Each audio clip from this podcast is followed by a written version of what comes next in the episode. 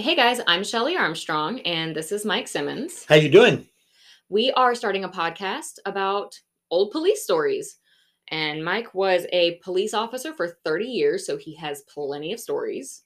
And Shelly is an undertaker and she loves the dead stuff.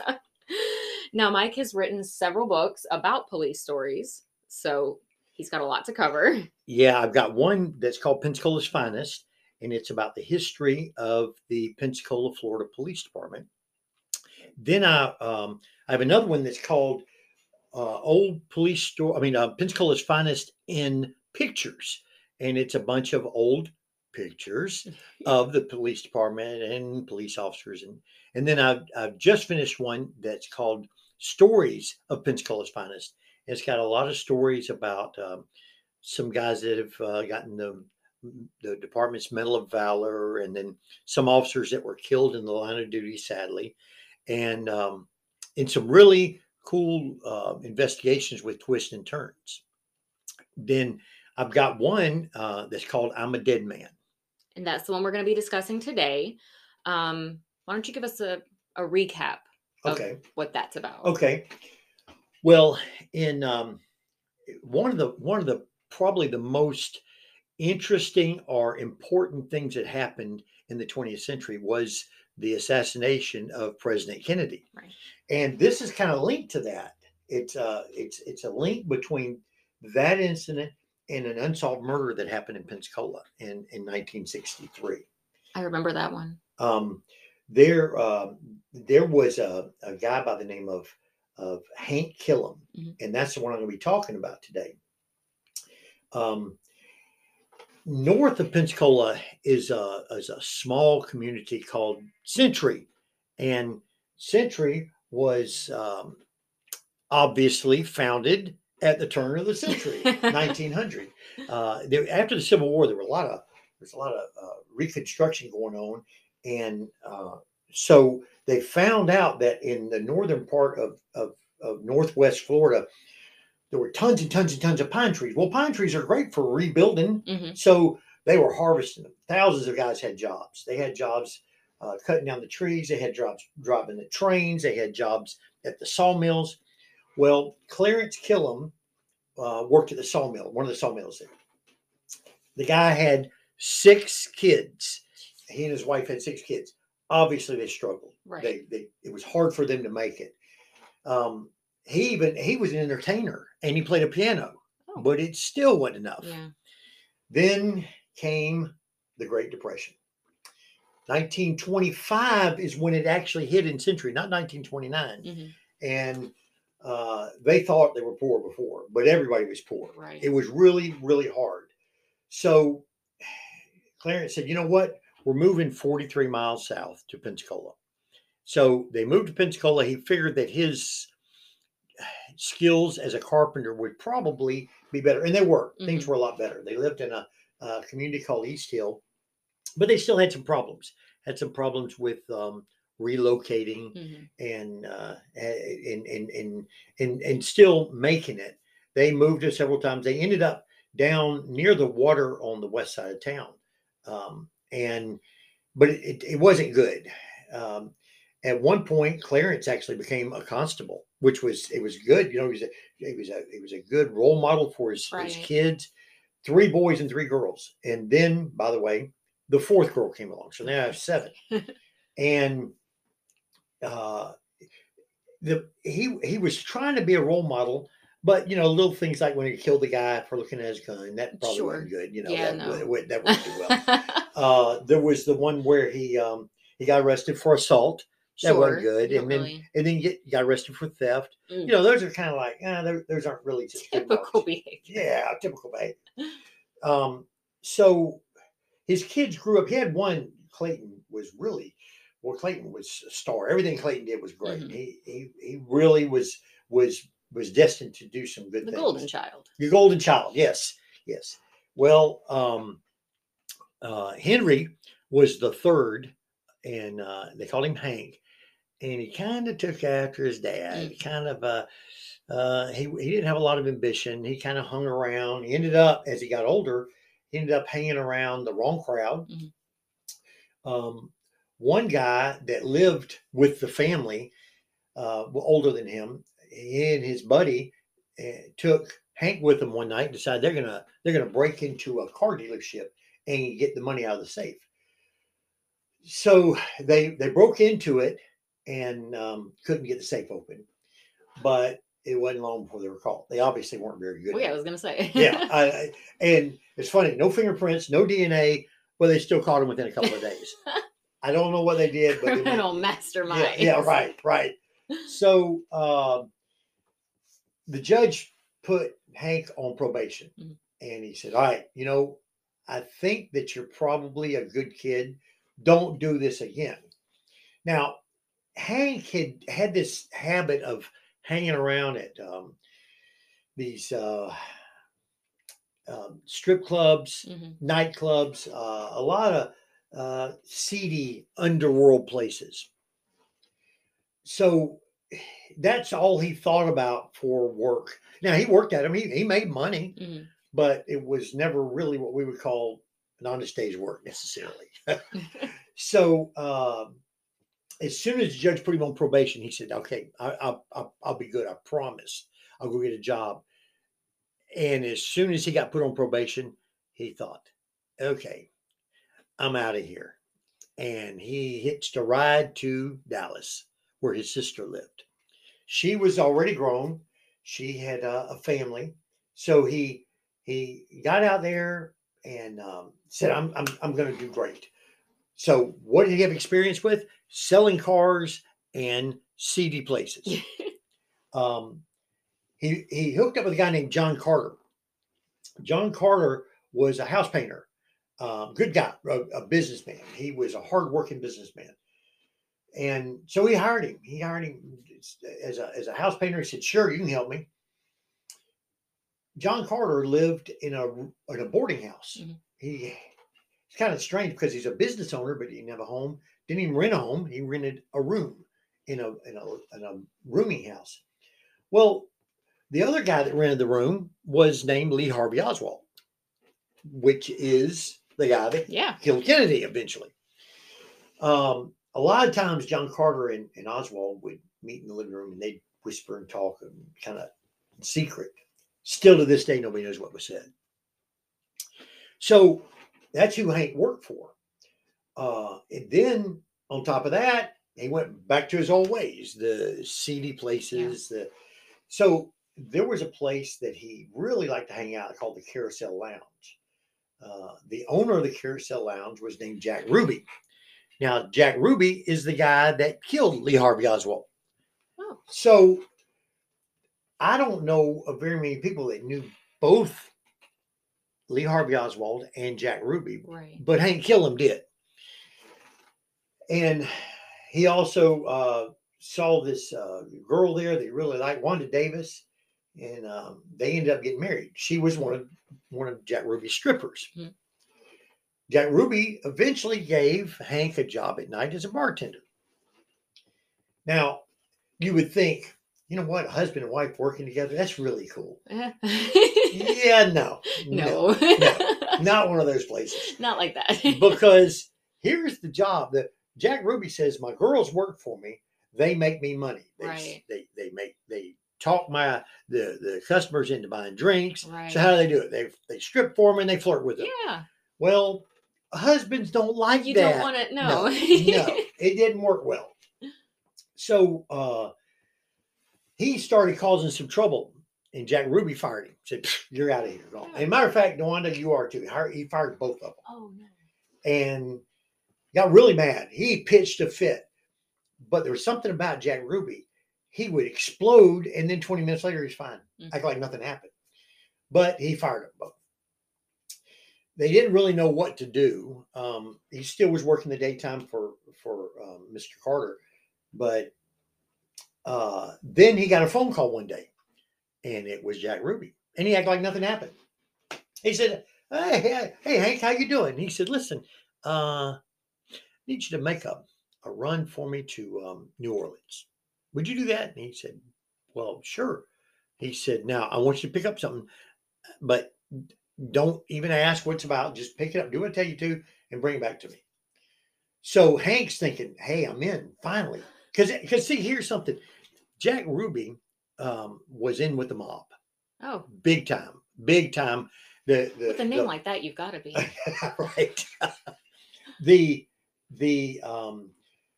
head of the mob boss of Dallas would come into Jack Ruby's place occasionally too. So he was in on the end.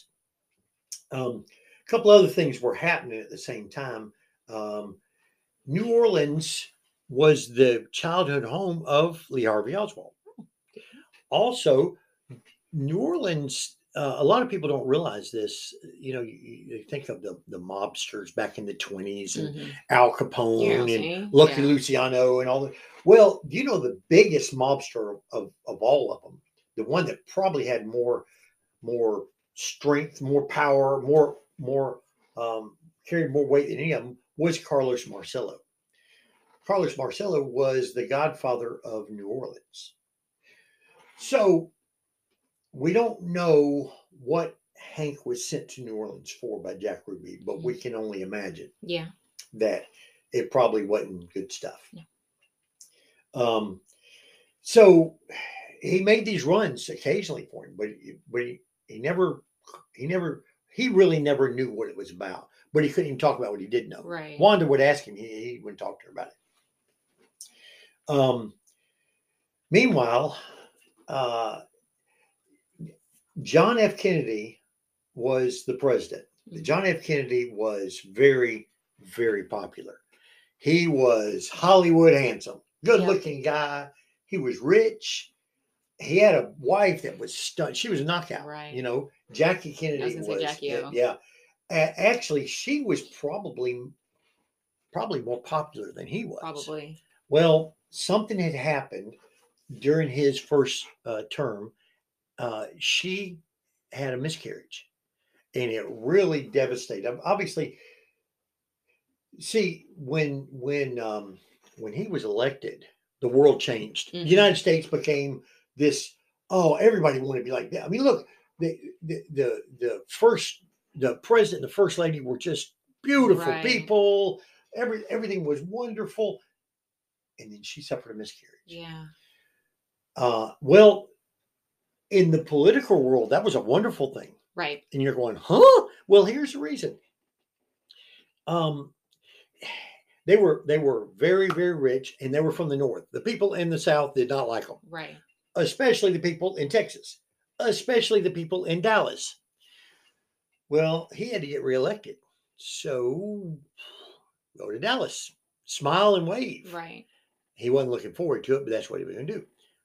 Better yet, every woman in the United States was grieving for Jackie. Her first time out was to Dallas. Right. So they really were looking forward to this being a good move for them. Now, meanwhile, Cuba, Fidel Castro did not like Kennedy. The Soviet Union did not like Kennedy. There were some talk about the FBI and the CIA that really didn't like it. And really, his vice president, Lyndon Johnson, they didn't really get along either. So it wasn't that everybody loved him. Some people really, really didn't like him. And on top of that, he had just had his brother, the attorney general, send Carlos Marcello, exported him. And Carlos Marcello made his way back and promised revenge. But what Carlos Marcello did was he didn't promise revenge on Robert Kennedy. He said, in order to kill this thing, you cut the head off, which is JFK. Right. So Hank Killam knew there was something up because of all this going on. He didn't really know what it was. He knew that it was getting pretty close because of some of the things that Jack Ruby said. And Oswald, meanwhile, had a rifle that he had special ordered. And he shot with it and become a better shot. It was an Italian rifle. And he carried it with him to work the day the president was supposed to visit Dallas. He worked at the Texas School Book Depository. And so middle of the day, whenever the president was coming through, Hank went down to see it. Jack Ruby was there. They were in the crowd. And Lee Harvey Oswald was up in, he was the only one in the building. Everybody else was out front. Right. They wanted to see the president. And so suddenly 3 shots rang out.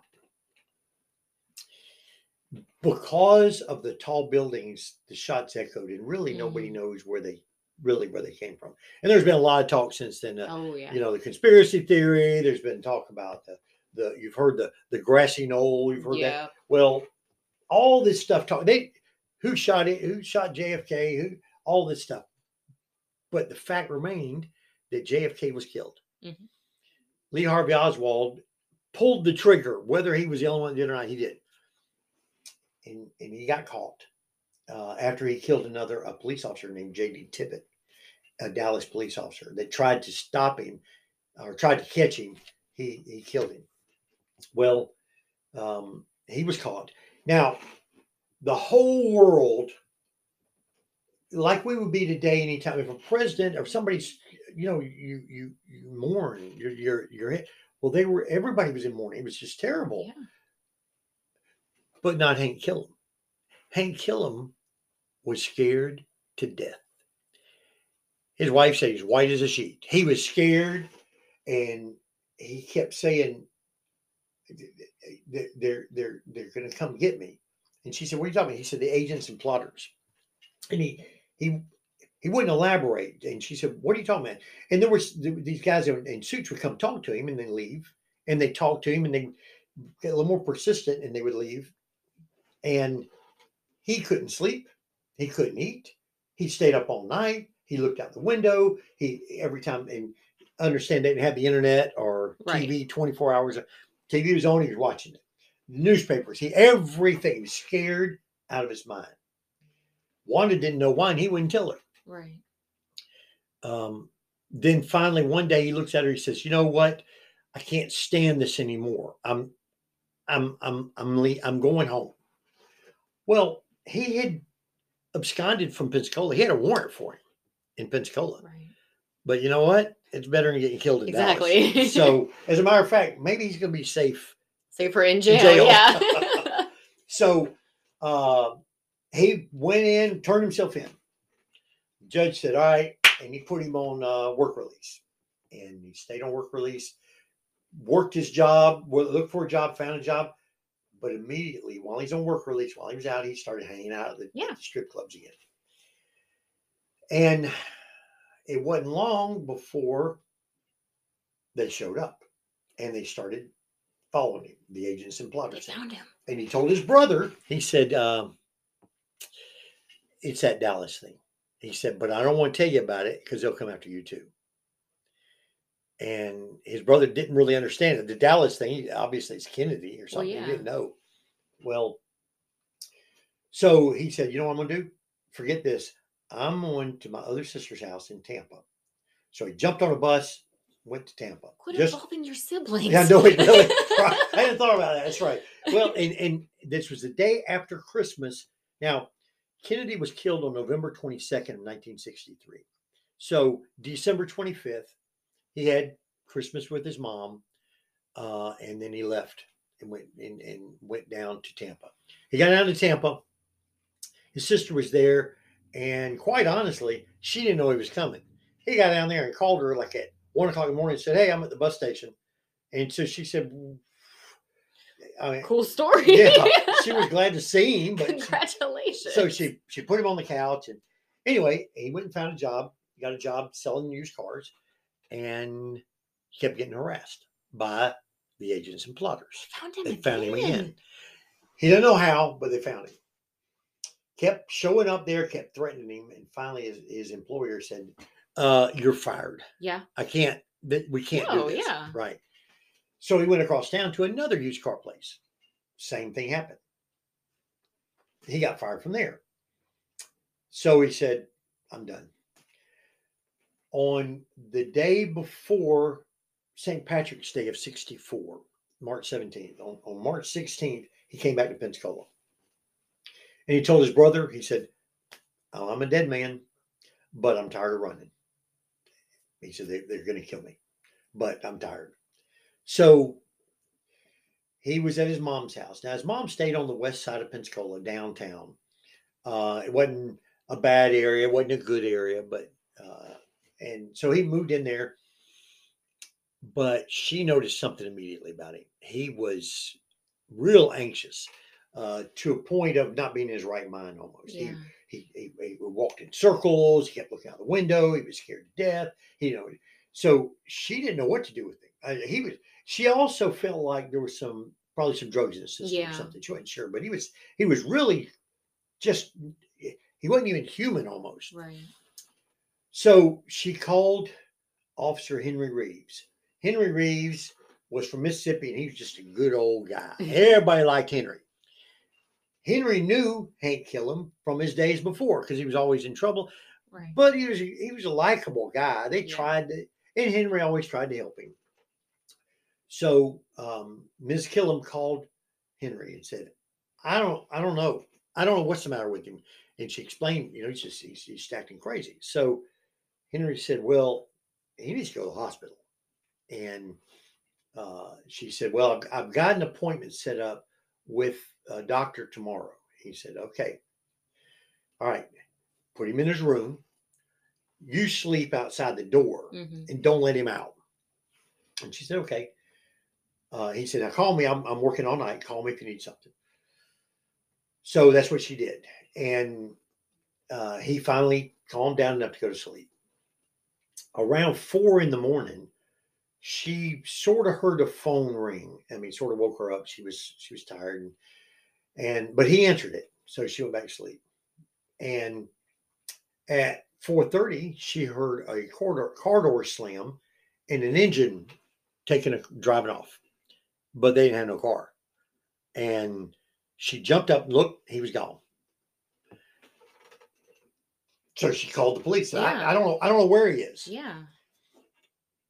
Henry got there. He said, okay. And he got another officer and said, let's go start looking. Well, about that time they put on the air, they sent another officer, Joe Irwin. They said, we need you to respond to the corner of Palafox and Intendencia Street. Now, both of those are old Spanish names. Palafox is the main drag of Pensacola.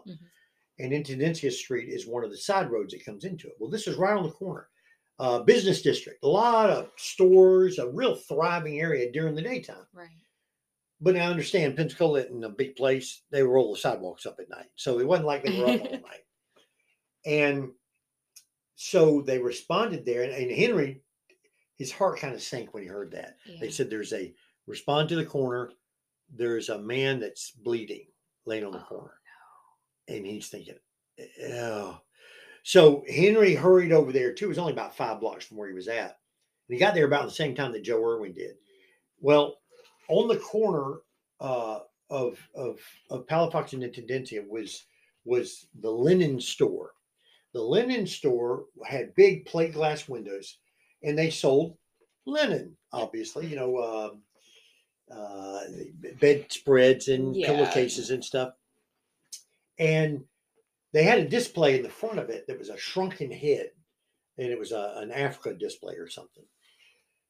Well, it was kind of cool. I know, it's kind of cool. And it was, especially if I thought about back in the 60s. Yeah, I was going to say that's but it was pretty cool.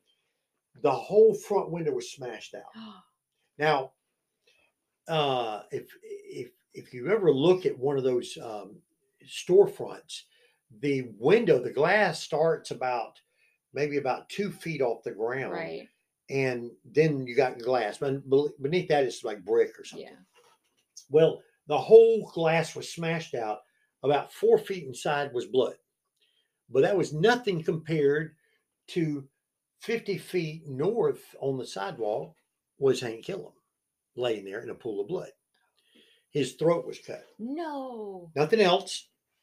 Deep cut on his throat. He tried to talk, but he couldn't talk. So Henry said, don't worry about it. And he called for an ambulance, got him an ambulance, took him to the hospital, but he died on the way to the hospital. No. I guess I knew that, but I was so invested in Hank. I know it. Yeah. Because you feel kind of bad for him. I do. Like you feel like saying, Hank, straighten up. But yes, he was a likable guy. Yeah. But that's what they had. So Henry Reeves is scratching his head. He's thinking, what is this? Is this a it's how'd he die? So he's trying to figure out where to write it up, and the phone rang at the police station, and he answered it, and he said, it's a call from a lieutenant. He said, Reeves, this is a suicide. Well, and that's what the look on your face is the same look he had on his face, which is, huh? He said, well, Lieutenant, it couldn't be a suicide. What did he jump through the? And he said, it's a suicide. Did you hear me? Oh. And the answer was, yes, sir. Yes, sir. So he wrote it up as a suicide.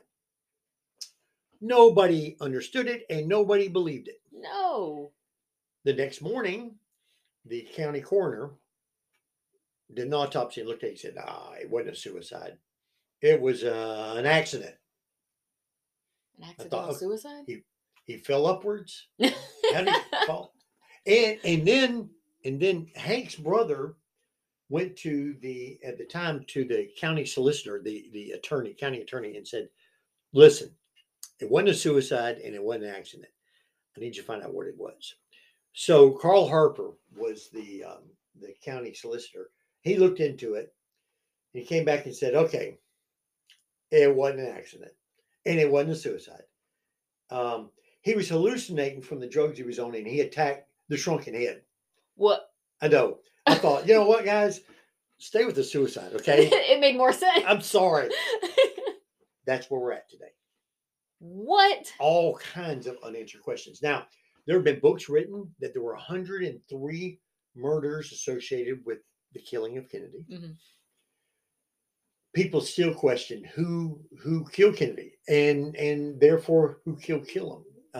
Was it the CIA, the FBI? Was it Fidel Castro? Was it Marcello? Was it the mob? Was it the Soviet Union?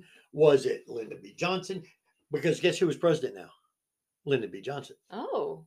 So who was it? Still, as the police officers say, it's an open case. All right. Well, that was a wild story. There were so many twists and turns in there. And you covered a little bit more about that in your book, right?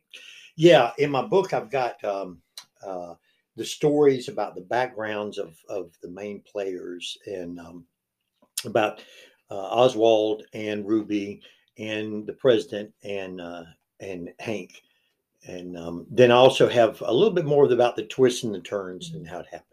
Okay. Now, where can you find those books?